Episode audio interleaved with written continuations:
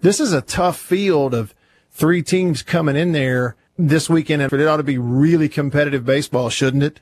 Oh, no doubt. You know, and I'm I'm sure if uh, you interview the other 63 coaches uh, about the NCAA tournament, they're all going to talk about how you know their their regional's tough and a tough draw. You know, you get to this yeah. point of the year, um, regardless of names and and uh, you know conference affiliation. Uh, everybody's good. You know, they they're all playing well at this point, or they wouldn't be here. They're all you know won their conference tournament or had terrific years to to you know get a uh, an at large bid, and uh, you know it's it's that that time. But yeah, obviously, I heard a little bit of what you said about SEMO, uh, you know, Dodd, and you know, pitcher of the year and OVC, and uh, team that not only won their tournament but also won their conference regular season. So mm-hmm. it's not one of those teams that's you know twenty and thirty five. You know, this is a team that's got thirty plus wins and you know has had a lot of success this year. Sure. So that, that kid's name for SEMO, the pitcher, is Dylan Dodd. And I was just looking again at numbers, coach. I haven't seen him pitch. I don't even know if he's right handed, left handed. I just see 113. Okay. So he's a lefty.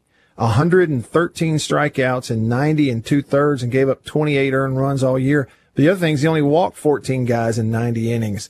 give me like sort of kind of scouting report, like what kind of pitcher he is. Well, you know, he's a you know, obviously, you know, you've read off his numbers a couple times now. I'll be happy yeah. when I don't have to hear them anymore. They're so good. uh, but uh, it, it's a terrific arm, and it's not. Uh, it's a, it's a left-handed power arm. A guy that's okay. going to throw the ball in the low 90s, and um, you know, a guy that's got a, a, a curve, a slider, and a change, four-pitch mix. Uh, but but attacks hitters and uh, yeah, not different than you know some of the really good arms that we've faced in, the, in the Southeastern Conference uh, but but not your typical four seed, you know, uh, mm. arm running out there, you know, in the, in, to start a regional. Sure. I wanted to ask you, uh, coach, about you know your squad and you know confidence and momentum. That stuff gets brought up so much, but I just you know watching your team play, but particularly watching some of these guys pitch in Hoover, um, particularly you know the the outing from Daniels and the outing from Myers. I know that was in a game that didn't go the right way ultimately, but he really pitched well. Just, am I right in reading it right? It seemed that those outings kind of gave that team some confidence, gave your bunch some confidence coming into this regional week. Well, you you know, Matt, as a as a former athlete, you know how much confidence can can play in you know uh, you know your performance. You know, mm-hmm. when you're when you're feeling good and you're feeling confident, you feel that you're going to succeed. It doesn't matter if you're throwing, you know, a football pass or you're you're pitching a ball or hitting whatever uh, whatever you're doing. If you feel better about it, then you know, obviously you're going to do better. And uh, and so you know, the, you remember the last time you were out there, and, and for some of those guys, you know, like certainly McDonald, uh, McDaniel was terrific. You know, Diamond was terrific. He's had a couple good outings in a row, and you know, those starters have had success. But it's nice that they've had success you know, just you know, uh, prior to to the regional. But other guys that stood out uh, were uh, Jack Dougherty. You know, was tremendous in the mm-hmm. game that mm-hmm. you're talking about, the Vandy game that didn't work out the way we wanted. Uh, but he was terrific. Uh, and then, of course, Brandon Johnson, I think, had three appearances. And so he may have had, you know, dating back to the Vandy series here, maybe five appearances in a row where he's been pretty dominant. So, yeah, I, I, I you know, that would be the thing, you know, going into the last few weeks that we wanted to shore up, and, and certainly uh, it looks like we did. Mike Bianco, head baseball coach, Ole Miss, on your radio. Um, coach, have, have you made a decision on who's going to throw for you in game one on Friday night? Yes, we have. We're going to start Derek Diamond. Okay. What's um what goes into that decision? I mean, some things are obvious, but I'm just curious, like uh, whether it's rest or whether it's matchup. What's kind of the the the predominant, you know, deciding factors in choosing a guy to throw that first ball game? Well, I, I think the overriding you know factor, and this is just being as candid as anybody can be, and it's not taking anything mm-hmm. away from you know SEMO or Southern Miss or Florida State. That you to to to to win the regional, you got to you know win at least three games in a row or come yeah. through the losers bracket. And everybody wants to get off to a good start, and certainly we know your best opportunity is to win that first game. But if you lose the first game or you win and then lose the second game, your path to the championship is the same. And so the goal is to win the first two. Because if you win the first two, then you only need to win one more game to win the regional. And uh, if you lose one of the first two, then you know you you got to come back and that basically win three more games. And so you know uh, you know we're going to pitch you know Derek. Uh, you know the game one, we, we we think he's ready for it. He's the Southeastern Conference starter, and you know he's rested and ready to go. And you know, thankfully, because the way the SEC you know you know uh, tournament worked out, he only had to pitch once, and he's ready to go. And then we mm-hmm. got our our, our ace Doug Nikhazy to face. Hopefully, if we win, the the winner between Florida State and Southern Miss. So I think I talked to just about everybody else about this, at least in an interview. This would be my first chance to bring it up, just kind of hear how you describe it. Nikhazy, I, I don't want to say underrated. It's just, you know, when people talk about pitchers, you know, the conversation always goes to the two guys at Vandy. You know, we always talk about cops. And so it's like we get through a couple of guys in the conversation before we get to Nikhazy. And that's kind of across the league and even on the TV games. But then when you look, coach, at just what he's done and how consistent, how competitive he is, uh, every time out, do you feel like it's, it's almost gone a little bit underappreciated how good he has been this year? Um, I don't think we concern ourselves with that. I mean, I, I'll, mm-hmm. I'll take you for your word. I mean, he was he was picked, you know, all SEC first team by you know the, the coaches, and you know you can't vote for your own people. And right. so, you know, he was first team All SEC, so he was selected by the 13 other coaches. And so, um, um, so that's one. Uh, yeah. So I think people in our league understand. Now, from your standpoint, the media and the way you guys project things, and you know, right. I think sometimes you guys uh, in your your in this. I hate to lump you in with it, Matt, but you are in the media. Uh, you know, I think sometimes it's easy to kind of fall into that. You know, it's mm-hmm. kind of you know the the flavor of the month, or you know what all the stories are about. And you know, the couple of the guys that you talked about, Leiter and you know, uh, you know, Kumar Rocker, they, they're very deserving of all the information that's out there about them, and they are going to be very high picks. But I think you know people that watch college baseball, people that watch the SEC, and certainly you know in our locker room and our fans, uh, we, we we like Doug as much as we like anybody in the country. Sure. Uh, Coach, um, I got a question here from a listener. He lives in Baltimore, Maryland. And, and by the way, he's a oh, big wow. Orioles fan. Yeah, Jay in Baltimore. He's a big state fan. Okay, so he keep in mind this is coming from a diehard Bulldog. He's a big Orioles fan, so he definitely had a question or two for Ben McDonald when he was on earlier. Yeah. But but his question is, as a coach and former catcher, um, he, he'd love to hear your thoughts around the possible, the idea out there somewhere down the road of different technology for calling balls and strikes? Because we've had this conversation on the show. We had a minor league deal that was, you know, um, experimenting with that. Just the idea of electronic balls and strikes or the possibility of that. How does that land on people like you who coach in the game and play in the game? How do you feel about it? I really cringe. Um, mm. First of all, you know, I, I can see it happening at the major league level, you know, much faster just because of technology. And you're only talking about 30 stadiums, you know, mm-hmm. things that trickle down to our level because it's not the SEC. It's also McNeese State. It's Jackson State. It's Memphis. You know, it's sure. Tennessee right. Martin. You know, you can't have a rule for one and not have a rule for everyone. And so it's it's tougher when you get to that part, especially if you're going to talk about balls and strikes and in a box and you know, is it in there? So that's one. I think you know financially the economics of it to me, you know, I, I don't I don't see that happening at the college level. The second thing that people don't talk about is the truth of the matter is um, I don't think we want that in college baseball. If we if we had to call only the strikes that were in the box, uh, there'd be a lot more walks. You know, people mm-hmm. don't understand. If you watch the game and you get the analytics after the game, uh, the, the strike zone in college baseball is bigger than it is in Major League Baseball. And if you shrunk it down, you're talking about more walks. There's more offense.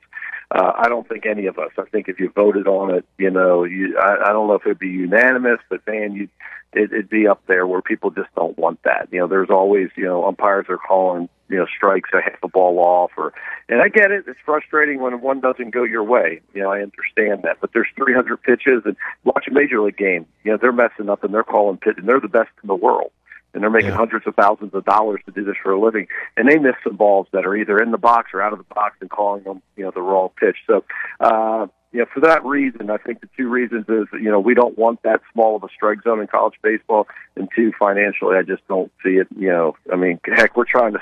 Your great piece on uneven. We're we're trying to fight for some scholarships. We we don't need to worry about everybody getting a computer that can match up uh, and call strikes for us. yeah, right. The, the, the budget, we need to be real careful what's budgeted for what. I totally get that from a baseball perspective. Mike Bianco on your radio right now. Hey, coach, on that, um, Friday night, being the home team, the host team, um, how do you make the decision on whether you want to play that, that early game at two or whatever it is, or to opt in there and play that night game, which you guys are going to do? Going to play the, the second game on Friday night. How do you decide which one you want to play? We've always played it that way. You know, that somewhere about ten, fifteen years ago, some teams, those teams started opting for that that first game, and really mm. their reasoning be, behind it is if we lose, you know, our guys get some rest. Well, first of all, you're not supposed to lose. I know you can. We've lost it. I, don't get me wrong. I'm not trying to be egotistical, but you're yeah. supposed to win. And and yeah. I think you know uh, it's really unfair to your fans. You know, you you, you play at home uh, for for your fans, and to to make them have to get to your ballpark at you know two o'clock in the afternoon and sit in the heat. I, I you know I don't think that's you know uh, I, I, most everybody would rather. If you ask the kids, if you ask the fans, most people would want to play at nighttime. And uh, you know, the only advantage of playing in the day is if you lose the first game, you get you get some rest. Um, so you know, we we chose to you know we we need to win. You know, I get it. It's mm. tough. It's a regional. Uh, but you know, we'd rather play you know uh, when it's a little cooler outside and, and get more fans in the stands. When you look across the field of 64 teams that are in it, coach, and this is not specific to any one or two or three teams. I'm just saying kind of overall with the COVID year, uh, the draft that didn't happen for so many older players last year, and therefore just the, the automatic that across college baseball, there are more seniors. There are more super seniors, like on, on any roster, every roster. Because of the experience on the teams in this year's tournament, does this one, does it make this one, uh, um, unlike any of the other tournaments we've ever had, given it, you know, teams just have more older players? Uh, you know, certainly we have older players. I mean, there, there, that, I think that's a given. I think what you're really getting at is is, is it more talented? And I would yeah. say yeah. yeah. Um, and I think that's one of I've been asked a lot this year, not just because of all our injuries, but how you know injuries across the board, you know, across the country. And I don't know if there's necessarily more injuries, but I because because I think there's more higher end players in college baseball this year you know, you hear about those injuries more often. You know, you hear mm-hmm. about a Gunnar Hoglund or you hear about a Tim Elko. Uh, there's more of those players around. Remember, Tim Elko probably wouldn't have been here. You know, he would have mm-hmm. signed last year. He was having a great year. He was a draft eligible junior. And so I think there's more cases like that where some of your, you know, there's a lot more higher end players. And so there's a better chance that, you know, injuries are part of the game, and you know there's a certain percentage of guys that are going to get hurt during the season, and so when you know I think you have better players out on the field. So back to your question, I think you know yes, it's a slam dunk answer of yes that you know I think that the field um, there's older players out there, but I think the the real you know uh, thing that you're asking is yeah I think you know there's better teams out there, you know more talent on the field for everyone. You ever seen anything quite like what Elko is doing on one knee? No. Uh, you know, we've never had a torn ACL in baseball. You know, I've coached uh, for 30 years, never seen one. Wow. And, you know, I've heard of it.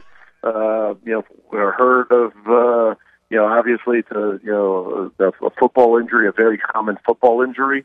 Mm-hmm. Uh, but, you know, we, we've never seen one. So when it happened, we just really didn't know what to do. And of course, everybody assumed like football, like, okay, he's going to get it. Now he's got to have surgery. And, um, and then when somebody said, well, you know, there's a chance he might be able to swing, but we, you know, nobody really knows. Everybody reacts, you know, anatomically a little different. And, and gave us a little hope. But still, I don't think any of us really thought that it was going to happen. Uh, but with each week, and credit Tim, just just a, a, a positive attitude, just just a positive spirited guy. Uh, has worked his tail off and then started hitting, and all of a sudden they said, "Hey, he's going to hit live on the field today." You start watching, you go, "Wow, he, he looks." If you didn't look at you know look at his pants and see the brace you know, protruding through, you'd say, "Man, he's he, he's he's looks like he always has." And so. um you know, it, yeah, it's, a, it's an amazing thing, and what a what a great story it's been for not only us, I think, but for college baseball. It's just incredible. I watched him tag up. I think it was in Hoover. He tagged up, went from mm-hmm. second to third, and I had one of these old guy moments where I went, you know what? I don't think I could outrun him.